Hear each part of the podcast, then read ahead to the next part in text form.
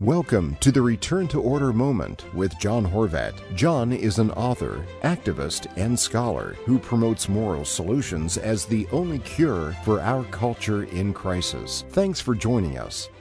Divorce is one of the ugliest words in the English language. For the divorced couple, it is often a constant source of stress and financial strain. It marks affected children for the rest of their lives. In nineteen seventeen, the American divorce rate was about one in a thousand. This, however, changed with the introduction of no-fault divorce. Until then, marriage was largely seen as indissoluble. However, within two years of its introduction, divorce rates increased nearly six times over. This could especially be seen in members of Generation X. Many of these children of the baby boomers decided to opt out of the institution entirely. Now we have the millennials who have come from the age of the internet, smart gadgets, and social media.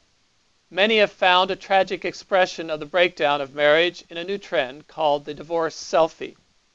Instead of seeing a smiling newlywed couple standing in front of a courthouse, you may very well see a happily divorced couple shouting out on social media. Far from being a harmless fad, this trend further erodes the institution of the family. Perhaps a counter-trend of posting anniversary pictures with positive commentaries on marriage would be in order. As the old saying goes, we should fight fire with fire.